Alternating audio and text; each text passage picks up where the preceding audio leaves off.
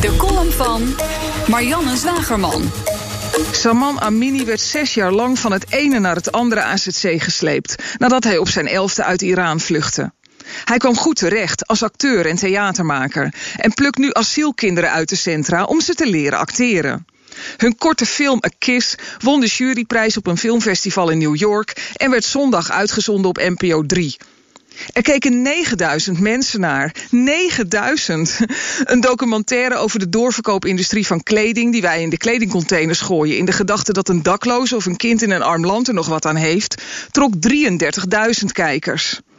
Afrika-journalist Joost Bastmeijer, die de makers volgde in Kenia, riep op Twitter vertwijfeld uit: hoe kan het dat een goed gelukte docu, gemaakt voor een jong publiek, op zondagavond om 11:30 wordt uitgezonden? Wie zit er dan nog naar NPO 3 te kijken?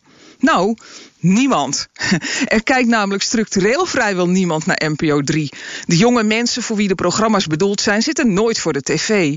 De enige reden dat ze op NPO 3 worden uitgezonden is dat er alleen fatsoenlijk budget wordt vrijgemaakt voor tv-producties. De potjes voor webtv zijn schraal.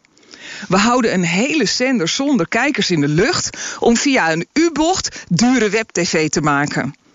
Toch zijn er nog altijd Kamerleden die vast willen houden aan de zender, zoals Lisa Westerveld.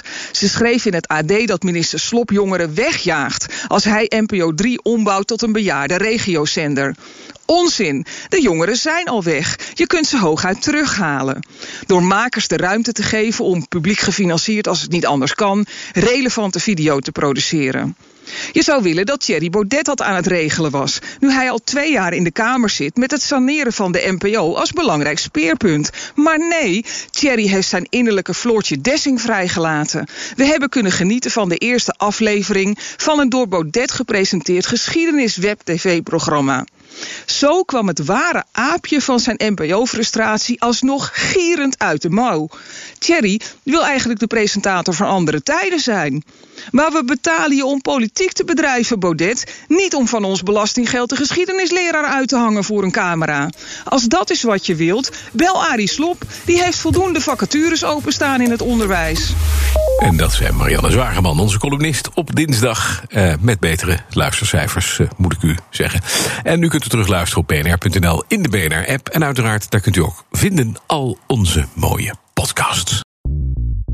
Bij BNR ben je altijd als eerste op de hoogte van het laatste nieuws. Luister dagelijks live via internet. Jelle Maasbach. Wesley Weert. We zijn er voor je met het leukste, opvallendste, maar natuurlijk ook het belangrijkste nieuws. Tijdens de presentatie van die halfjaarcijfers toen die beurskoers in elkaar kukkelde. BNR Beurs. Voor de slimme belegger. Blijf scherp en mis niets.